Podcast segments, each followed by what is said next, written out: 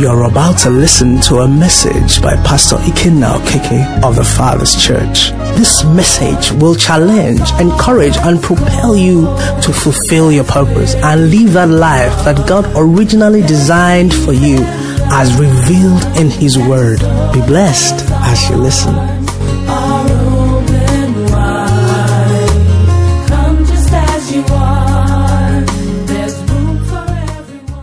Okay, please come with me to John chapter 3 and we'll read from verse 14 to 18.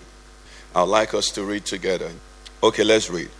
And as Moses lifted up the serpent in the wilderness, even so must the Son of Man be lifted up, that whoever believes in him should not perish but have eternal life. For God so loved the world that he gave his only begotten Son, that whoever believes in him should not perish, but have everlasting life.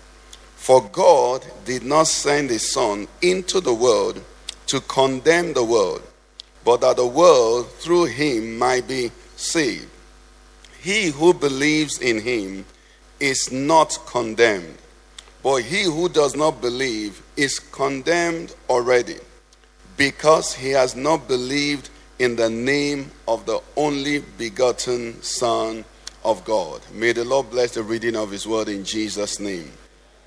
We are in the season where we uh, celebrate the birth of our Lord and Savior Jesus Christ is coming into the world for the purpose of saving me, for the purpose of saving you, for the purpose of saving us. And we have an account here where the Bible, Jesus was actually answering Nicodemus here, where he said to him that God sent his son, his only begotten son, into the world, that whosoever believes in him should not perish, but have everlasting life. You know, I think this might be one of, or if not the most popular scripture in the Bible. Am I right? A lot of people know this, and it is proper, it is, because it demonstrates, it reveals, it witnesses to how much God loves us. He said, God gave not just his son, but his only, not just his only, his only begotten son. Praise the Lord. And he did this so that I will not perish, so that you will not perish. Now, I don't know how many of us have had one thing alone and someone asked you for it. You have an excuse immediately. I have how many? Only one. I just have one. Immediately, it's you declare that it's impossible for you to release that thing. Isn't that what it says? But we see here that God did not keep his only, but he gave him to us. He gave him for us. That is what is powerful about this season. We celebrate, that's why the angels sang. That's why, you know, a choir was raised in heaven and sang to the hearing of people on earth. What marvelous thing, what great love, what demonstration of love. Okay? And uh, some time ago, we looked at the journey. Recently, I think it was four days ago, five days ago, um, I read that they celebrated 50 years of the return of the uh, men from the mission to the moon. How many of us saw it? We read it.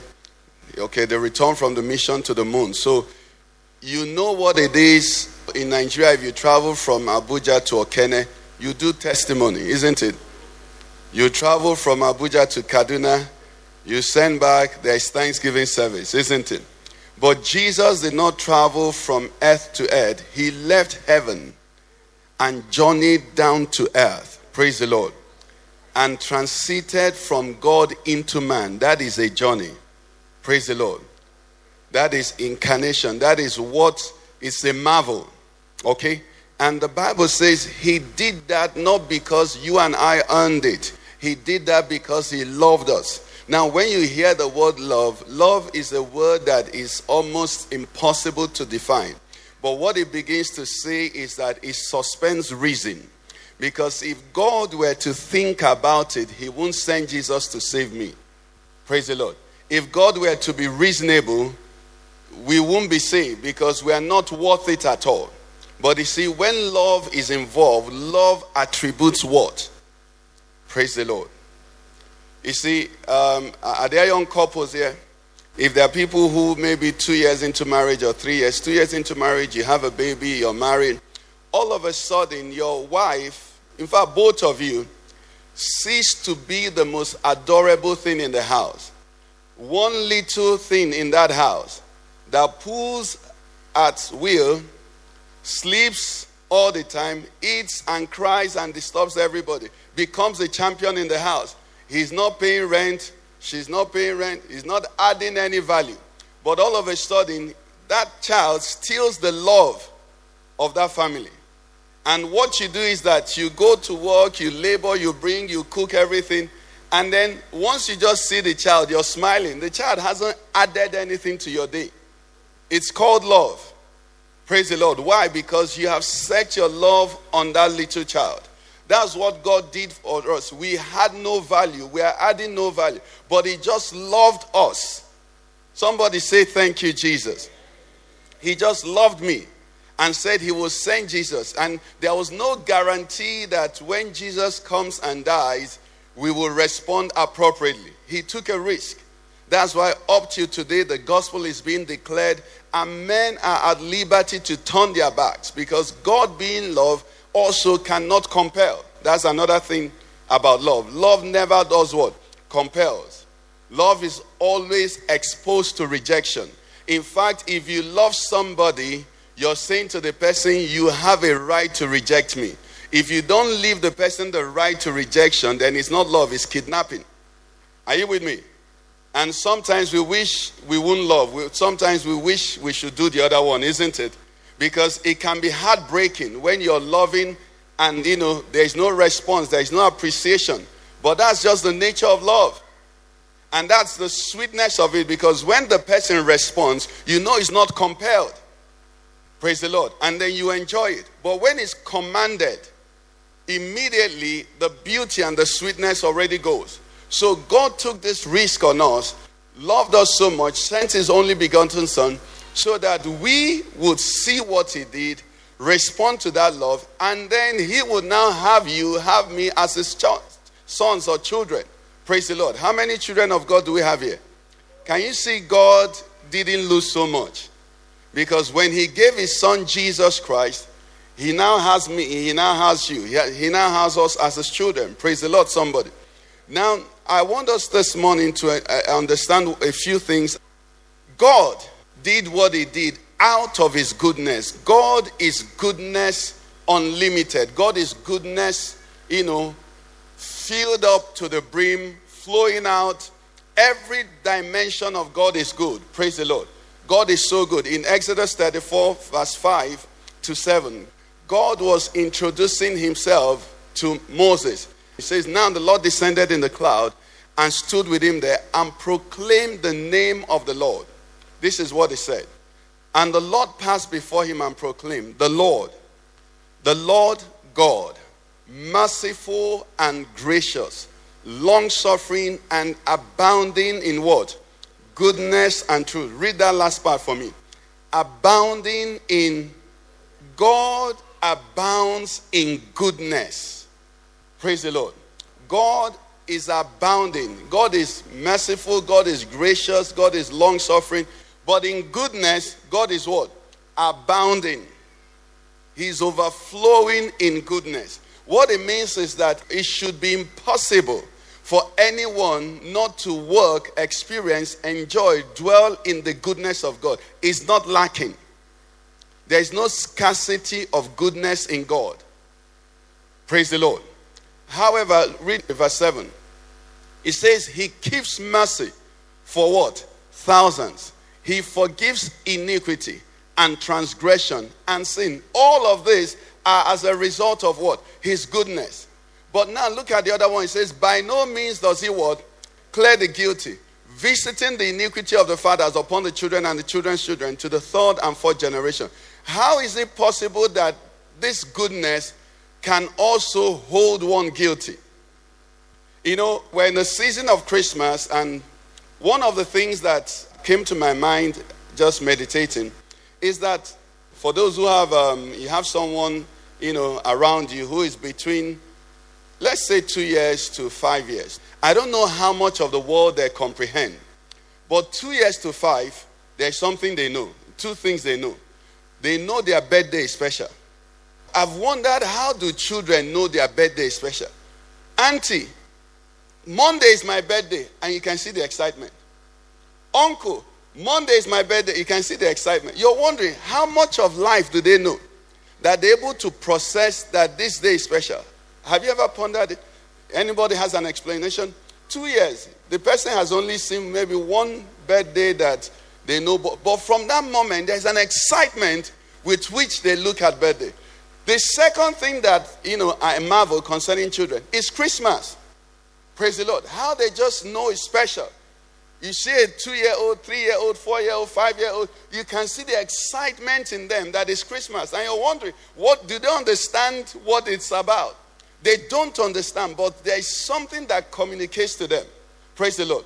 Now, the same way now, for you and I, as we look at this, we want to be sure that we are getting this Christmas not at the dimension where it is, you know, exciting children. We want to get into the essence of it, praise the Lord, and benefit from it and, you know, be instrumental to Christmas pro- proceeding through you and I to other people in Jesus' name. Did that make any sense? Praise the Lord. So, God's goodness is demonstrated in the gift of His Son, which is what we celebrate at Christmas. Okay? However, as good as God is without limits, we must also not deny Him of character or essence. Okay? So, Christmas for me before now, you know, before this understand, was a time where everything should happen on my terms. What it means is that if I bought something, I shouldn't pay. Do you understand? It's Christmas, dash me now. Isn't it? We grew up having uncles and aunties that once you greet them, you say, Uncle, do me Christmas. It means what? Release something to me. You never did for anybody. Everywhere you went around, it was what? Christmas was the time also that if you had house chores, you shouldn't do it. How can you make me wash plates? It's Christmas. Do you understand? Why should I sweep? It's Christmas. Don't you understand? Christmas is a free for all season. Now, imagine the chaos life would be if truly that was what Christmas was all about. But do you know that's how many of us picture Christmas? You're just happy. You're just easy. You just eat. The other day, I think it was yesterday, for a long time, you know, my wife kissed me from the kitchen. So, yesterday, you know, for a long time, I saw uncooked meat. And, you know, recently there's this bad habit I picked. I started liking the fat part of meat.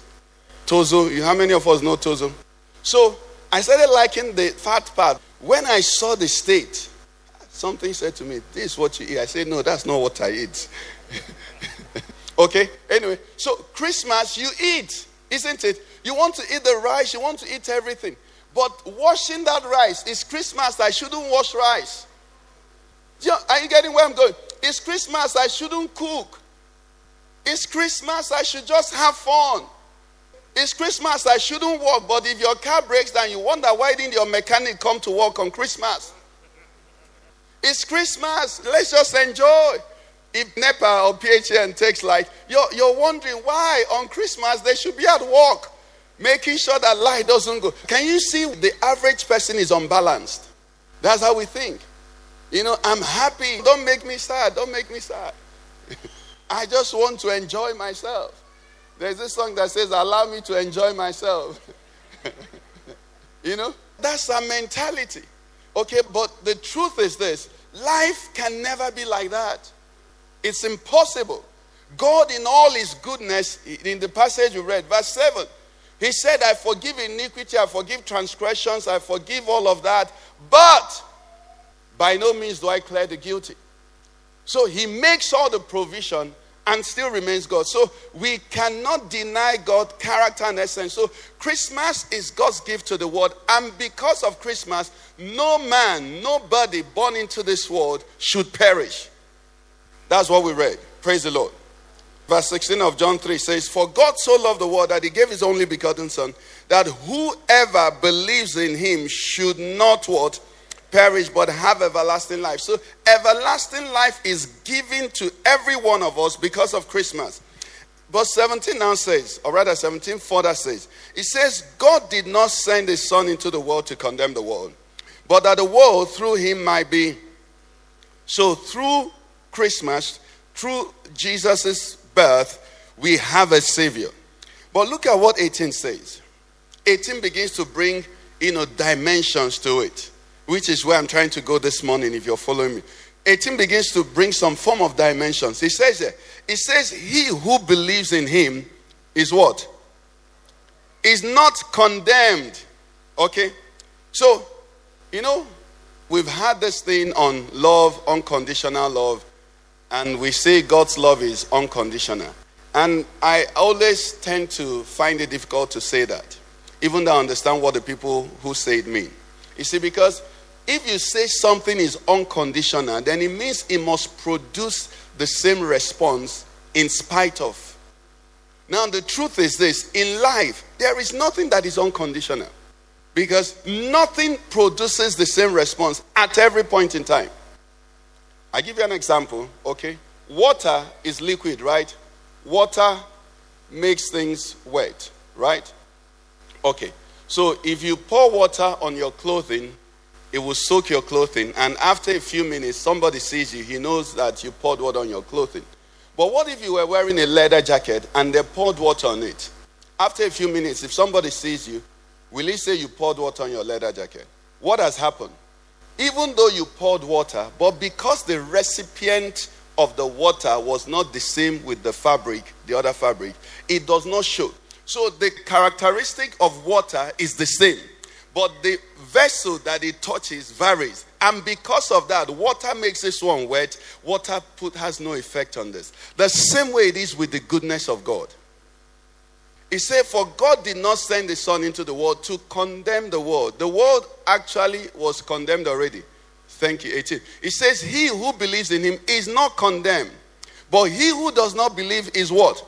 So the world was already in condemnation. Are you with me? You know, sometimes you tell people about Jesus, and the way they think about it, they're responding like someone that's trying to sell one of those uh, Dubai houses. Have you met those people that try to sell you those phantom 419 houses? You know, first homes. You know, I- will think about it. I'll get back to you. No, if people understood how condemned they were without Jesus, they will understand why it's called the good news. Praise the Lord. Anybody that tells you about Jesus loves you more than any other person you know. Because that is the greatest news in the world. Praise the Lord. The world is condemned already. Everybody, the poor, the rich. You know, the gospel is not about uh, social status. No. It's not even about length of life. No. It's about eternal life. This is what this passage is saying. That whosoever believes shall not perish, but have what? Everlasting life a life that abides forever. We learned some, I think, a few weeks ago that you and I were created by God and were made in the image of God. Matter is material, you're beyond matter. You have a soul. On Wednesday, we learned about the humanoid. You know, we talked about the humanoid that was being interviewed. The most successful one amongst them, I think her name is Sophia. So they were interviewing Sophia. Humanoid means human computer, okay? So this lady had interacted with several human beings and they didn't know it was a, a machine. So they were interviewing it and it said two things. The first thing he said, which we you know took note of, the interviewer said, "You're so intelligent, you can process this, and you can know this, and you can do this." And he said, "Yes, I appreciate that, but credit or acknowledgement must be given to the humans who created me." You know what that means? It means that any human being who is not acknowledging and worshiping God is worse than a fool. Because if a machine can worship, that statement is not electrical. It was not there when it was made. You see, those who say Big Bang Theory, that humanoid should come out and say, they threw something in the machine and I fell out. Nobody created me. Are you getting what I'm saying? But he was intelligent enough to say, don't praise me. Give credit to the humans who what? Who put me together. And then the second thing he said was that, unlike humans, he said, I don't have a soul. Now, I don't know how does a machine know what soul is.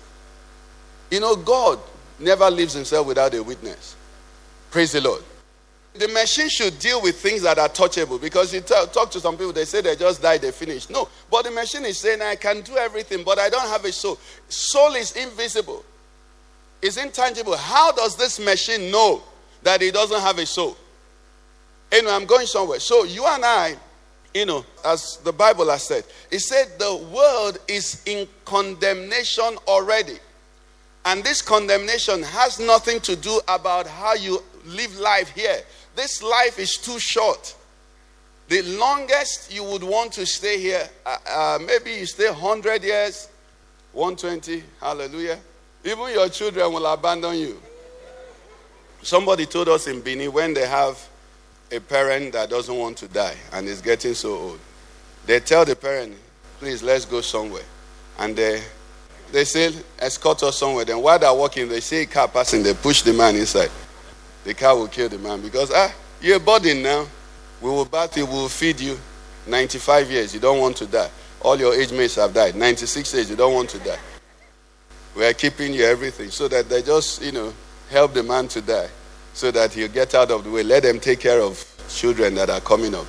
Anyway, so this eternal life we're talking about, this deliverance that God is delivering on, you know, has sent Jesus, is not about this life. There are benefits in this life, but it's not ultimately about this life. Are we getting it? No, it's not ultimately because this is what confuses a lot of people.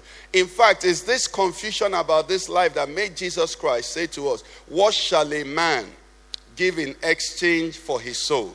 Now, whatever a man is trading it for is what can be gotten in this life.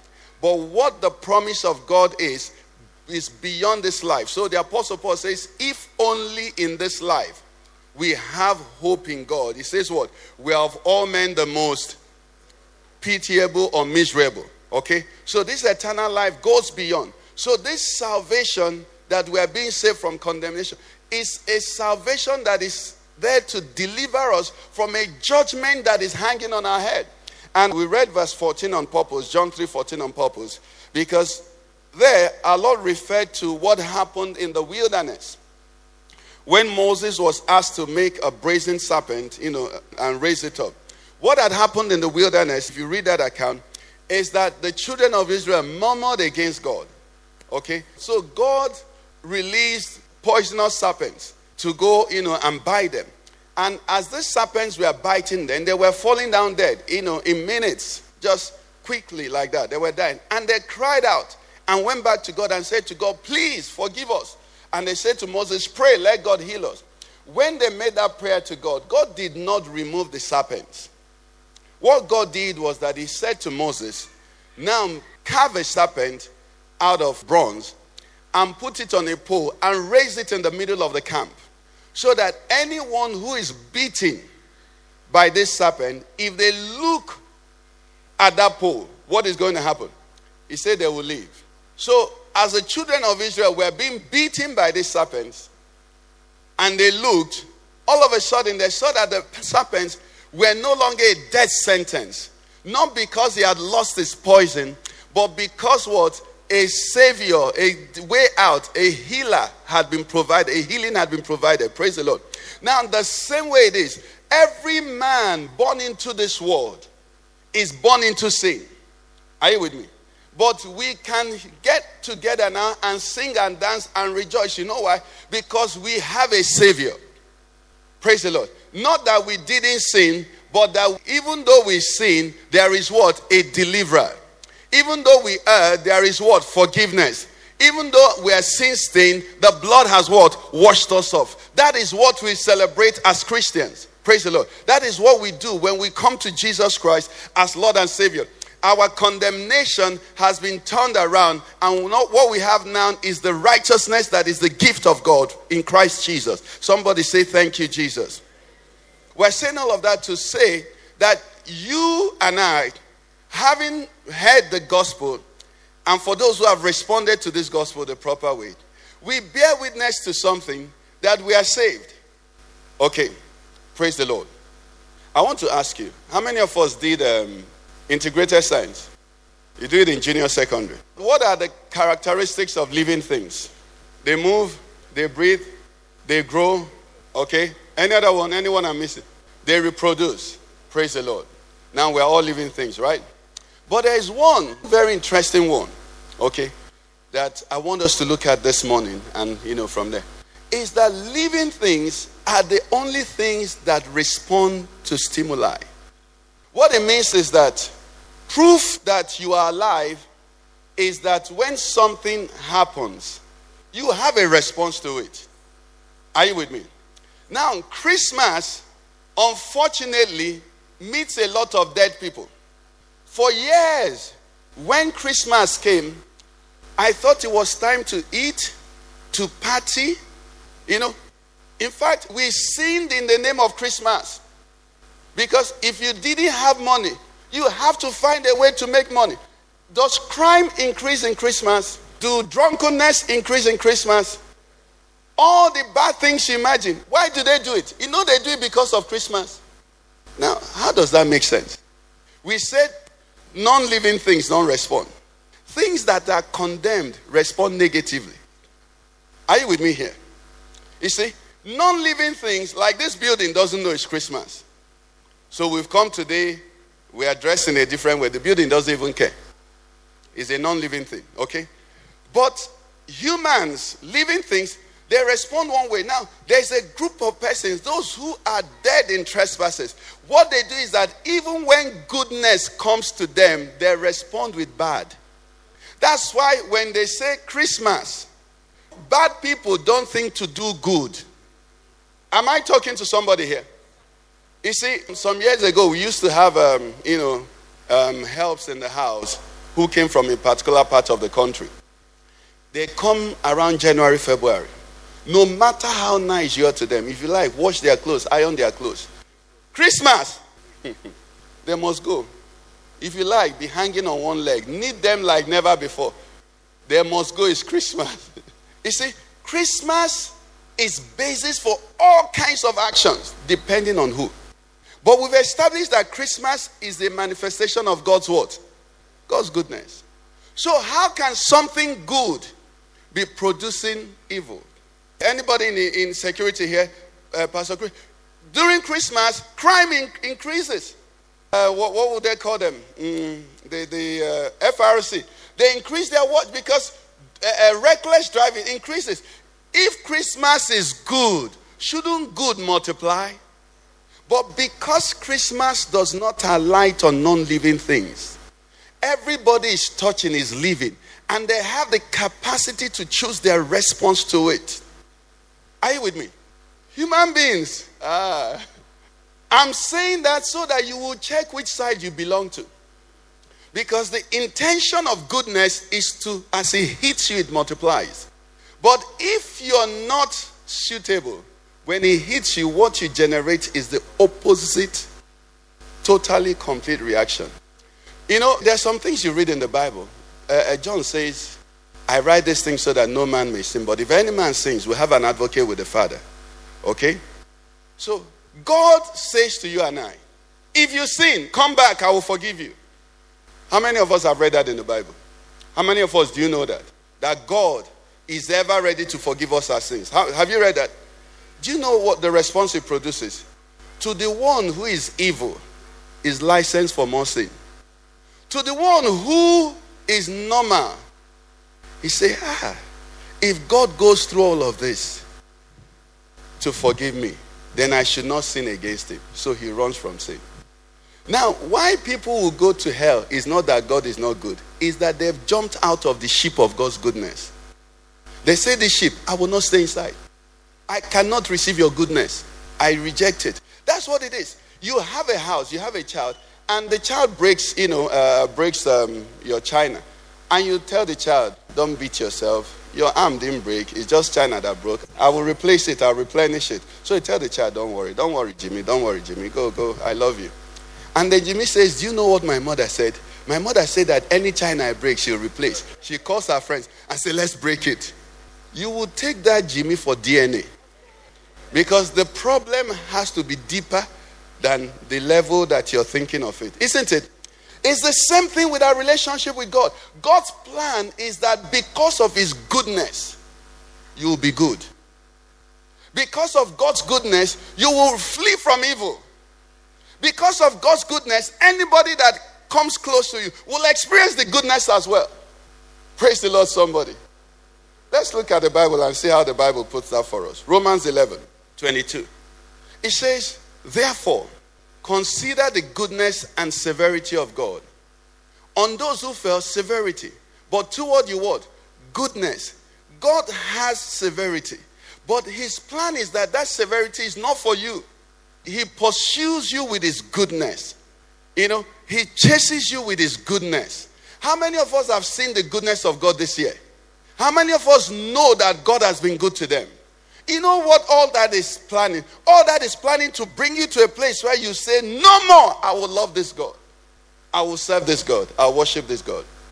But if you're on the other side, the more God is good to you, the more you're plotting how to take advantage of Him.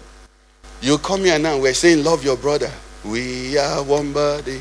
And they say, Ah, that means I can do while you're here. That's the response. Those are, you know, categories of people that place themselves almost irredeemable. Christmas can't do them any good. The love of God can't do them any good. Why? You know, I, am saying this. Let's not go far. Judas. Do you know that Last Supper? Jesus said, when he said, One of you here will betray me, the disciples said, Who is it, Master? Who is it, Master? You know what Jesus said? He said, The one I break this bread and give to. He didn't give to everybody. So he was particularly more good to Judas. Now, if you belong to a group, which is an honored position, sanctuary keeper or treasurer, treasurer, Jesus made Judas treasurer. All of that was to show Judas uncommon acceptance. But no matter how nice Jesus was being to Judas, Judas is who he is. Are you with me? The terribleness in him could not be touched by the goodness of God. That would not be a portion in Jesus' name. I will get in. So he, he says, He's good, He's severe, but His plan is that His goodness will work on you. Let's look at Romans 2 4 now. He puts it in a better, you know, clearer way. He says, He says, Or do you despise the riches of His goodness, forbearance, and long suffering? Not knowing that what? That the goodness of God, what does it do? Is leading you to transformation, to tr- repentance. Can you please give us the easy to read version, please? Okay, easy to read version. Anybody from your Bible, please. God has been what? Let me I say, God has been kind to me. Are you saying that truly? Can you think and know that God has been kind to you? So God has been kind to me, yes? He has been very patient. Has God been patient with you? Do I have a witness here? I know God has been patient with me. Yes, yes. So God has been kind to me. God has been patient with me. Not because I'm perfect, but He's waiting on me for me to become what? Perfected. Continue. But it's difficult for me to say that, but that's what many of us do. He said, But you think nothing of what? Of His kindness, yes? Maybe,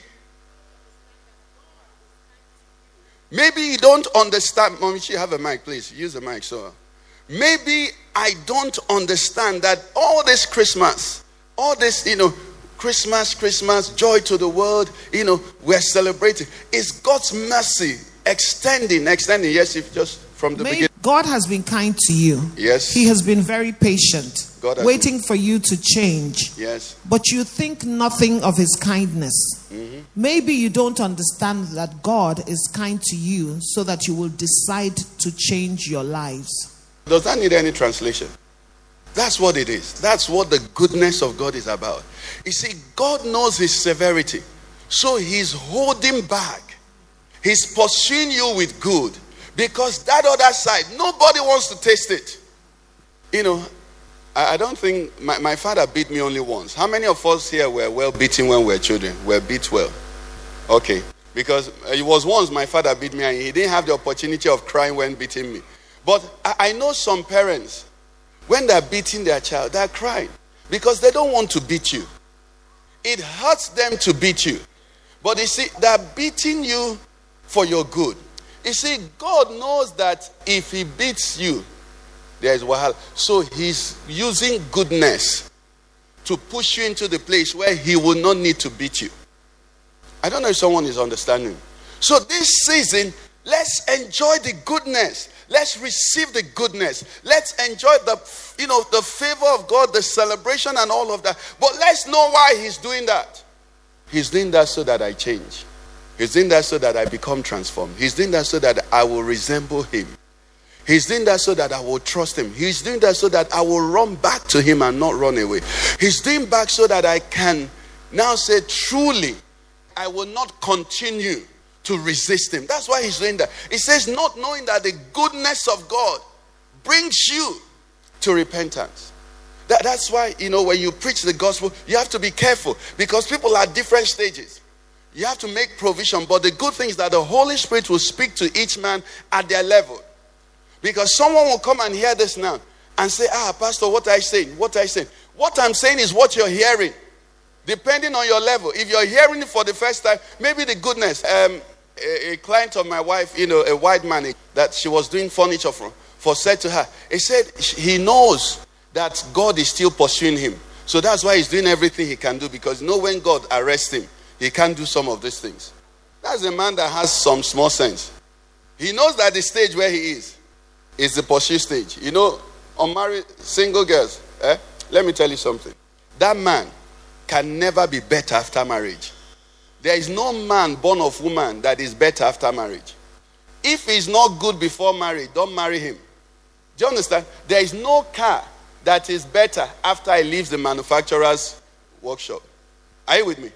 If he's losing his temper and kicking the door now, after marriage, it's not door he will kick. Are you with me? He may have beard and muscles and money, Eh? But just know that that's his best. He won't get better. It's a simple truth. Okay? So this morning, as we round up, I want to encourage us to receive the goodness of God appropriately. You know, in chemistry, there's what is uh, what we do or what they do in chemistry, the litmus test, right? Now, the litmus test is used to test substances for their acidity level, isn't it? So, by that test, I was made to realize that, okay, so when things happen to me, it's not so much, you know, it doesn't define what happened to me as much as it defines me. Holy Spirit, help me. In Kano, how many of us heard that in Kano they banned the use of mannequins for boutiques? You heard that? Why did they ban the use of mannequins? They said it was provoking and these are the same people that have made their women to cover everywhere.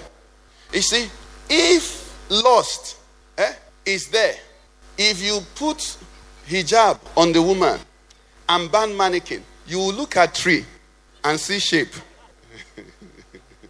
You see, the litmus test tells us that this is acid, this is alkaline.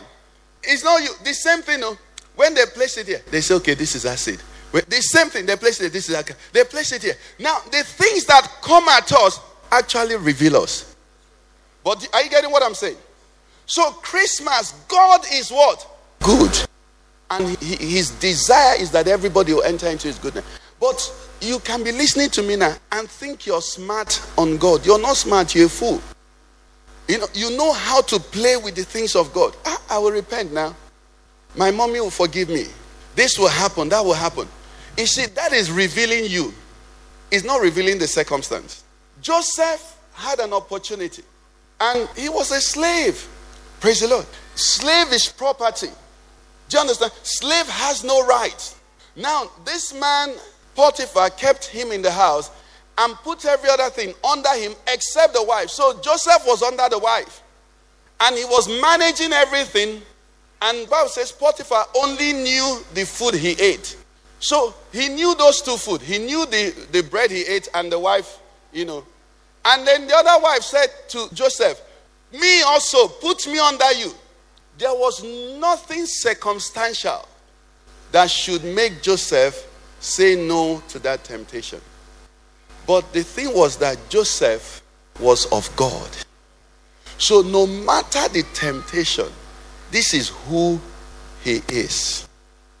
He responded as God's own. Some persons will say, I was tempted. No, you were not tempted. You manifested. Is somebody getting? You manifested. A thief will see a bag and see money inside, and then will open the bag, search and take the money, and then when you catch it, say, I was tempted.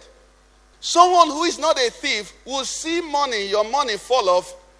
Um, drivers, you know, taxi drivers, people forget money, untraceable. Because they're not thieves, they take the money and return. It's the same money. Both need money. Is somebody getting in? Now?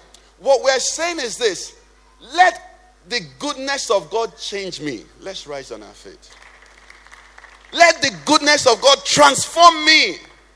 Let the goodness of God make me a witness because God's intention now is that with this thing now, as He has come, our Lord Jesus speaking to us says, As the Father has sent me, so have I what? Sent you. So you now, having become a recipient of God's goodness, you proceed. That's why Lord Jesus Christ will say to us, He says, somebody slaps you on this cheek, what should you do? What are you doing by that? You're furthering the revelation of God. The person who slaps you expects a response. The person who offends you expects enmity. But if you offend me and I forgive you, and you slap me and I turn the other cheek, I manifest to you that I'm no longer the one living.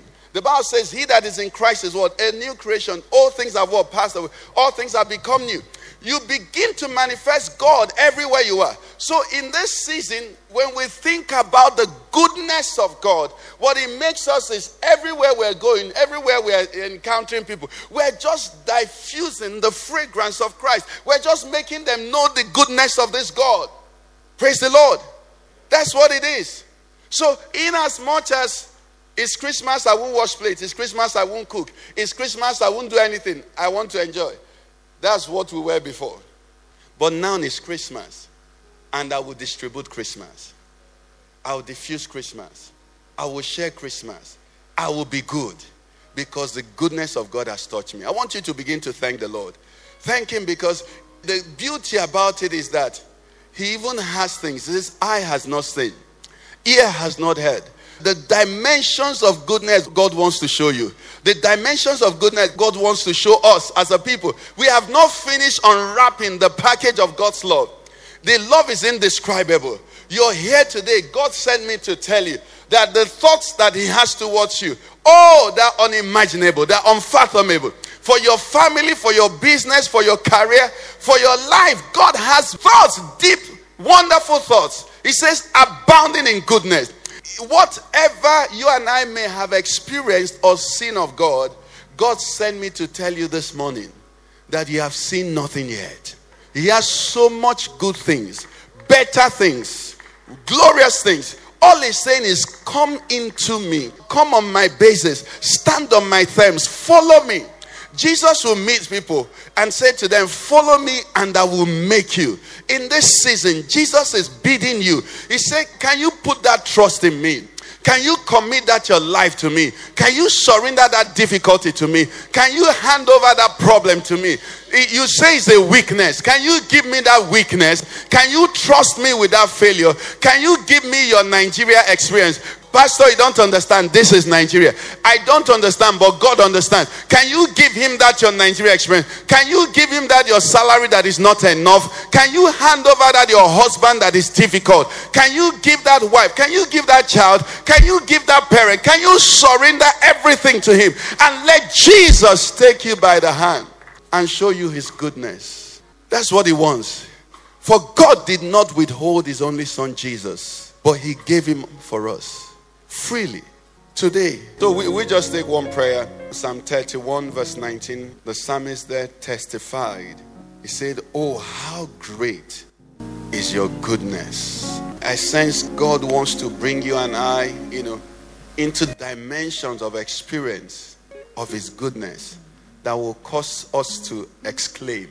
Here the psalmist exclaimed, He said, Oh, how great is your goodness, which you have laid up for those who fear you, which you have prepared for those who trust in you in the presence of the sons of men. I want you to open up your mouth and tell the Lord, Thank you. Lord, I receive of your abounding goodness. The Bible says that great is the sum of your thoughts towards me. Lord, I thank you that your thoughts for me, your thoughts for my family, your thoughts for my your thoughts for us are good. Lord, how great is it? Lord, I thank you. And in this season, Lord, I take a step into your goodness. I will trust you. I will reverence you. I will fear you so that your goodness can be manifest in me. Lord, this is my prayer and my testimony. I testify. I testify. I'm a living being. Your goodness will touch me. There'll be transformation in my life. There'll be change in my life. There'll be witness in my speech. My conduct will change. My life will change. My outlook will change. My in look will change. Everything about me will change. My interactions with people will change. My wife will know that I changed. My son will know that I changed. My parents will know that I changed. My colleagues will know that I encountered you. Jesus, you are Lord in my life. I thank you. How great is your goodness towards me. Father, we thank you. And so, if you're here, I want to give you a moment. You know, the Apostle Paul speaking, writing, he said at a point, he went out in another in exclamation and said, Thanks be to God for his indescribable gift. This is a gift indescribable. I want you now personally to appropriate this gift in your life. It is goodness without bounds. Are there prayers you want to pray for yourself that God will meet you at that point? That that touch will come in that area. This gift is too marvelous. The preacher cannot articulate it. I can't describe it. It is indescribable, it is unquantifiable, it is immeasurable, it's uncontainable. God is good. Are you sick in the body? There is a healing provided for you by the stripes of our Lord Jesus. You have been healed. Are you in need? He says, For we know the grace of our Lord Jesus Christ. For though he was rich, for our sakes he became poor, that we through his poverty might be made rich. What is it you're lacking? Are you in need of direction or wisdom? He said, If any man lacks wisdom, say, Let him ask that God will give liberally without upbraiding. Do you need direction? He says he will lead you in the path of righteousness for his name's sake. Are you alone? He says he places the soul solitary in families. He says he'll never leave you nor forsake you. Are you crying? He will wipe your tears because he's the friend that sticks closer than a brother. He'll be there for you. What is that circumstance? What is that situation? Thanks be to God for his indescribable gift. For somebody, all this thing we're saying, you don't even, all you just want is make me more like you, Jesus. Make me a Jesus from this day onwards. Let people testify that they saw a different me. That is what somebody is asking for. And God is saying, I do it for you. That's my desire. I make all things new. I bring transformation. I bring change. I bring a new you. Father, we just give you praise. Blessed be your holy name, Father. For in Jesus Christ's name we have prayed.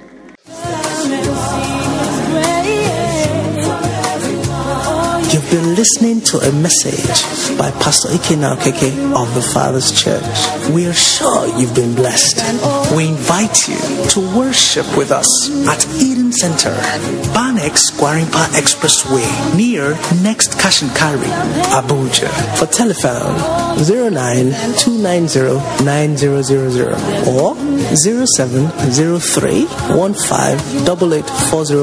You can find us online at www www.thefatherschurchonline.org. God bless you.